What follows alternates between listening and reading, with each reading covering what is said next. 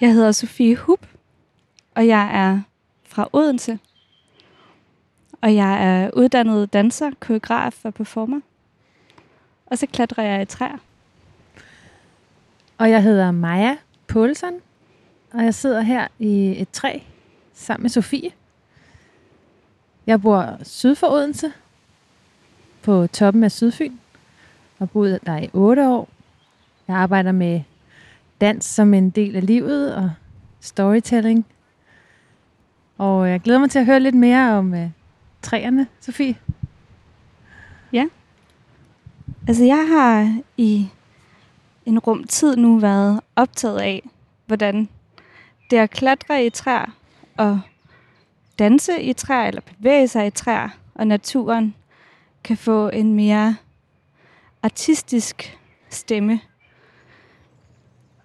Og øh, det er jeg stadigvæk i gang med at finde ud af, hvad det kan.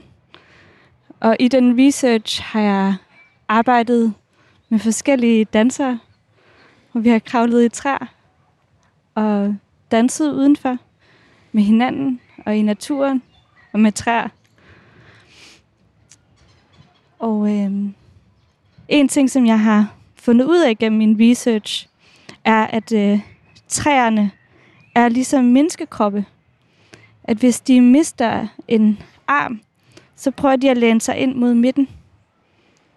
Ligesom vores kroppe hele tiden prøver at finde tyngdepunktet i midten. Gør træerne det også, bare meget langsommere. Og de har jo også en måde, de passer på hinanden. Ja. Ved at udveksle næring og energi gennem rødderne. Der er altid et modertræ, som holder øje med alle sine små træer i nærheden. Men øhm, mens vi snakker, så er vi faktisk en lille smule på vej rundt i træet. Helst gerne lige udforske det træ, vi sidder og bliver øh, klogere i her. Hvad tror vi, det er egentlig? Jeg er faktisk lidt i tvivl. Det har de der bøgeagtige blade, men de er lidt mere spidse. Mm. Men de er lige så lysegrønne, som de skal være på en bøg. Og så er det et øh, rimelig gammelt træ. Man kan sådan lige nå rundt om det med armene forneden. Og så har det nogle kraftige sidegrene, som har fået lov at blive utrolig lange. Og lige nu så sidder vi på hver vores sidegren. På hver sin side af stammen op. Og der er noget vedbind, som snor sig rundt om hovedstammen. Og Sofie, hun er lige ved at teste nogle af de mindre sidegrene, mens jeg snakker. Jeg tænker måske lidt, vi er i et rød elstræ. Jeg kunne tage fejl. Der er rigtig mange gode grene. Og gode grene, det er sådan nogle, man kan tage fat i og trække i, uden at være bange for, at den ikke kan holde.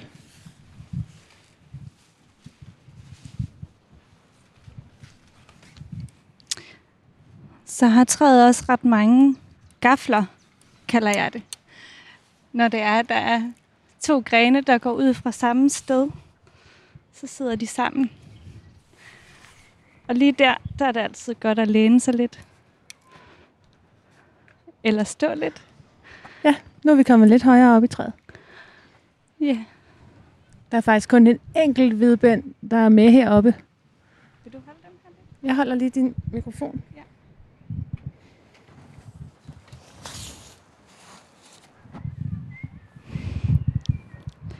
Så vi snakker lidt om det der med dansen og naturen, mm. og det mellemrum. Og hvad det... Hvad der sker derinde, Ja. hvor de mødes. Vil du starte?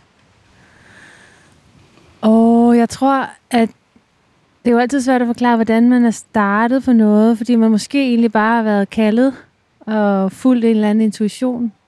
Men øhm, dengang jeg boede i Kalifornien, der var jeg jo en del af nogle dansesammenhængen, som jo var vældig komfortable med at være i de der krydsfelter. Jeg var i hvert fald lige pludselig på et projekt, som foregik øh, ved en stor flod, der hedder Yuba River. Og det var juli måned. Og vi havde slået telte op ved, på sandet. På sådan siden af floden. Og vi havde hiket i en, to-tre timer. øh, så vi var væk fra al civilisation og elektricitet og øh, mobiltelefons netværk. Øhm, og det der med at arbejde med bevægelse i det miljø, på de der kæmpe store solvarme sten i den der flod, og på det sand og de klipper, og ikke have en eneste plan overflade i fire uger. Det gjorde jo noget ved min egen oplevelse af bevægelse, og det gjorde også noget ved min bevægekvalitet. Og så gjorde det også noget med min måde at danse med de andre på. Jeg tænker jo, at en del af os er mere vant til at være i naturen, end vi er vant til at være i bymiljøer. Hvis man sådan tænker på menneskets historie, så er det jo et splitsekund af vores historie, at vi har været i de her menneskeskabte miljøer. Mm. Jeg tror også en del af mig er bare er, er mere vant til træer, klipper og sand og vand og frisk luft. Um, så pludselig var der meget mere til rådighed. Meget mere bevægelse og liv og mulighed øh, i mit bevægelsesprog. Fordi jeg var ude. Og så sanserne kommer i spil på en helt anden måde, end når vi er inde i et studio. Men følesansen er jo ikke bare det, vi trykker på noget, det er jo også vinden og temperaturen, solen og skyggen, og sandet under tæerne, temperaturen på sandet. Så der er meget mere samspil mellem kroppen og omgivelserne. Og så tror jeg bare, at en gammel del af vores genetik er mere tilpas der. Det kan jeg helt vildt godt genkende. Det er også bare som om, at i naturen, der er ting allerede. Altså man skal ikke opfinde, ligesom nogle gange som danser i et studie, så opfinder du noget, du skal prøve at bevæge dig ud fra. En score eller en idé. Eller prøver at lave nogle bevægelser, som er nye for dig. Mm. Men i naturen, der er der bare en vej op ad et træ, og så udfordrer træets måde at være på, hvordan man bevæger sig i det. Og samtidig så er der ikke sådan krav eller fordømmelse på samme måde, som der er mennesker imellem. Så det, der er jo nok ikke en rigtig måde at komme op i træet på. Nej. Og samtidig så, det der med, når solens lys også lige nu nogle gange fanger, fanger mit ansigt. Mm. Det sker bare. Det er ikke noget, jeg skal lave. Men jeg reagerer på det, fordi mine sanser er aktive i, at vi sidder i det her træ lige nu. Ja, så naturen bliver ligesom en dansepartner. En aktiv dansepartner, ikke? Ja. Og så er der jo også noget med det der med, at vi er natur. Vi er jo en del af naturen, og når vi sådan arbejder med vores sanser, så mærker vi måske også den forbundethed, som man kan arbejde med. Ja. Being moved og to move, tænkte mm. jeg lidt på i dag. At det bevæger mig meget at være ude i naturen. Og det er et rigtig dejligt sted at starte med at bevæge sig fra. At man er bevæget. Ja. Og den der meget knyttede forbundethed til at være lige nu. Og reagere på det, der er lige nu. Mm. Det synes jeg, det er sådan en naturlig ting, der kommer, når man er udenfor. Ja. Og jeg har faktisk også arbejdet en del med, hvordan det ligesom hænger sammen med det at være øh, nærværende, altså det, man nogen vil kalde mindfulness. Mm. Øh, det der med at være det sted i sig selv, hvor man er klar på at være nærværende, uden at have besluttet, hvad det næste skridt skal være, og uden at dømme, om noget er godt eller skidt. Så det med at være kropsligt nærværende er måske også en mentalt og et åndeligt nærvær. Det synes jeg egentlig er ret spændende. Hvad er det, det kan, når det er, at man er present og aware og attentive. Jeg har en fornemmelse af, at det er det, som vi begge to høster fra naturen. At det er det, det giver. Det bringer ind i vores bevægelse. Og vores interesse for bevægelse. Er det sådan helt ved siden af? Nej, det tror jeg ikke. Jeg tror ikke, det er helt ved siden af. Jeg tror bare ikke, jeg har formuleret det for mig selv på den samme måde. Nej. det er jo bare at bringe sine to darlings together, natur og dans, ikke? Men øh, jeg tænker på, at jeg har måske også haft nogle forbilleder, som gjorde det. Ikke? Og som ja. var pionerer. Som virkelig brød med nogle af de mere traditionelle måder at se dans på. Jeg har især øh, set meget op til Anna Halprin, som jeg var så heldig at arbejde med på et tidspunkt. Og hun tog jo springet fra, fra østkysten i USA til øh, vestkysten, også fordi hun var mere interesseret i at arbejde med score og community activism, community building, og øh, havde de her performance collectives, hvor de øh, lavede utrolig mange eksperimenter. Og hun endte jo også med at arbejde rigtig meget med dans i naturen. Det er rigtigt. Så hun har virkelig været banebrydende, i hvert fald inden for nogle af de retninger, som, øh, som jeg har synes var, var sindssygt spændende. Hun er jo 100 år i dag, og hendes datter øh, tog faktisk en, øh, en terapeutuddannelse oven i den der lange, lange danse øh, erfaring, som øh, datteren havde, fordi Anna, hun jo tog sine to voksne døtre med ind i kompaniet i mm. mange år. Øh, og så var det, de begyndte at arbejde med liv og dans og flette dem sammen. Og jeg har jo selv taget en psykoterapeutisk efteruddannelse, så jeg er vildt fascineret af, at kunst ikke behøver at kunne adskilles fra, fra det levede liv. Men du har også øh, ja. haft Halprin som, som inspirator. Ja, og det kommer nok meget fra min øh, baggrund.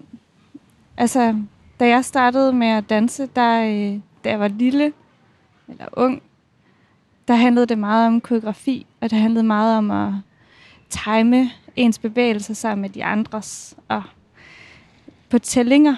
Det hele var på tællinger. Og så da jeg under min uddannelse endte i England, der øh, mødte jeg nogle spændende undervisere, som var optaget, og faktisk også koreografer, som var optaget af, at, øh, at dans ikke skulle være på tællinger, men på flow og mm. fornemmelse af hinanden som gruppe. Og det er jo meget sådan nogle idéer, der også kommer fra netop Halprin, Simon Forti også, som har været interesseret i at kreere scores, som man kalder det i dansen, hvor man laver nogle retningslinjer eller idéer og regler for, hvordan en forestilling skal udfolde sig, men ikke nødvendigvis, hvordan det bliver timet. Så i stedet for, at noget sker efter 10 minutter, så sker det nødvendigvis tit efter et eller andet øh, aftalt bevægelse, eller bare når der er en, der har lyst til at gøre det. Ja, der er ligesom øh, en åbenhed for, øh, for det unikke, øh, i forhold til ligesom at have øh, hver krops unikhed ind i bevægesproget. Ja. Altså øh, i hele den der ny dansverden, der tænkte jeg, hvor er det fedt, at de arbejder så meget med vægt og kroppens forhold til gulvet og alle retningerne og rummet. Øh, fordi det så var den enkelte krop. Hvordan ville den bevæge sig?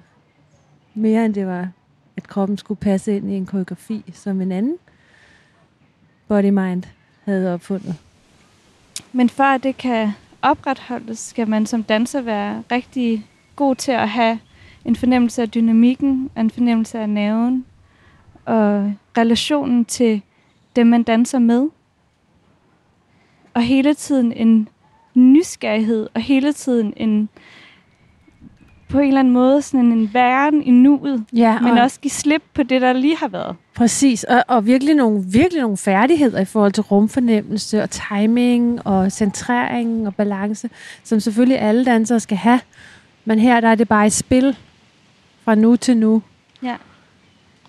Jeg var med på turné med en forestilling i England, som øh, var sådan en pop-up forestilling, hvor vi var 10 dansere, som havde de her 10 scores.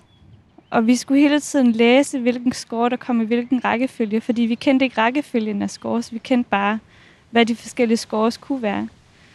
Og så var en del af det, det var at invitere publikum med til at, at være med i de konstellationer, vi lavede, som egentlig var baseret meget omkring nogle naturting. Så som routing. Der var en af scorene, der hed routing hvor man lavede sådan en root line, hed det. Hvor vi, øh, hvor vi dannede en lang række, hvor vi sådan havde, havde kontakt til hinanden. Meget sådan opmærksom kontakt til hinanden. Og publikum forstod godt at være med. Og det var ret interessant for mig på det tidspunkt, at man gennem sin krop kan vise, hvad det er, vi er ved at lave lige nu. At de også kunne aflæse rummet ud fra det, vi gjorde. Så der var ikke så meget forklaring eller forberedelse Nej. i forhold til, publikums oplevelse?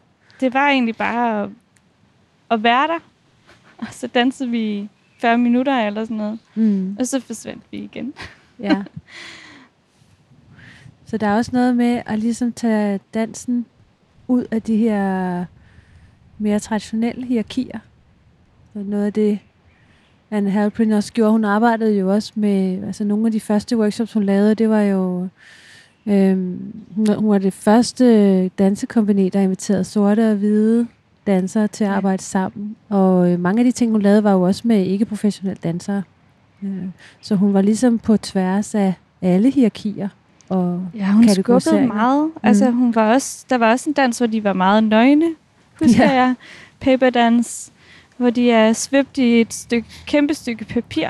Ja, og de brugte scenerummene på Ja. helt utraditionel vis. Nogle gange, så var de lige ved at blive smidt ud.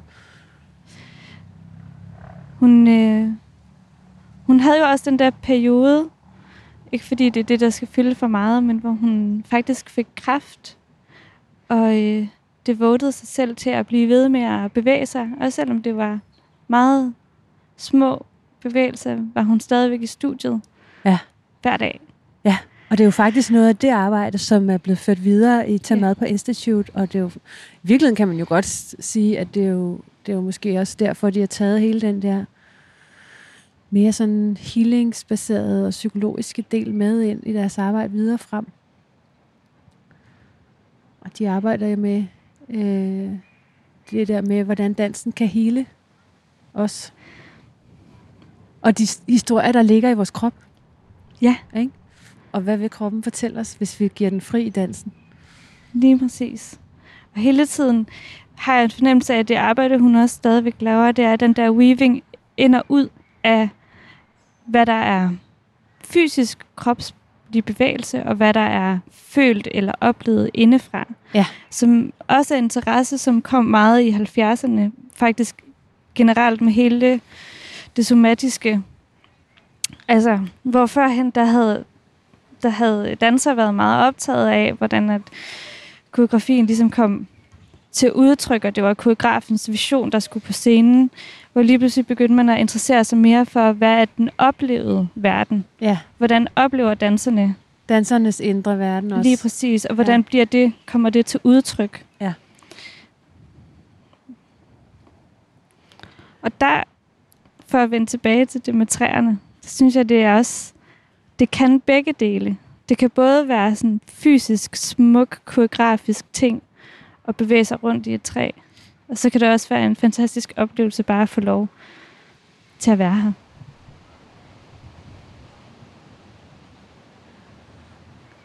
Det har været hyggeligt at sidde heroppe i, i træet med dig, Sofie. Det har det virkelig. Mm-hmm. Også med dig. På den her sådan lidt solbeskindte dag. Også lidt blæsende. Jeg tænker faktisk på, om vi skulle tage og klatre ned. Skal jeg holde en mikrofon for dig? Imens du kravler? Eller kan du godt? Jeg tror godt, jeg kan klare det.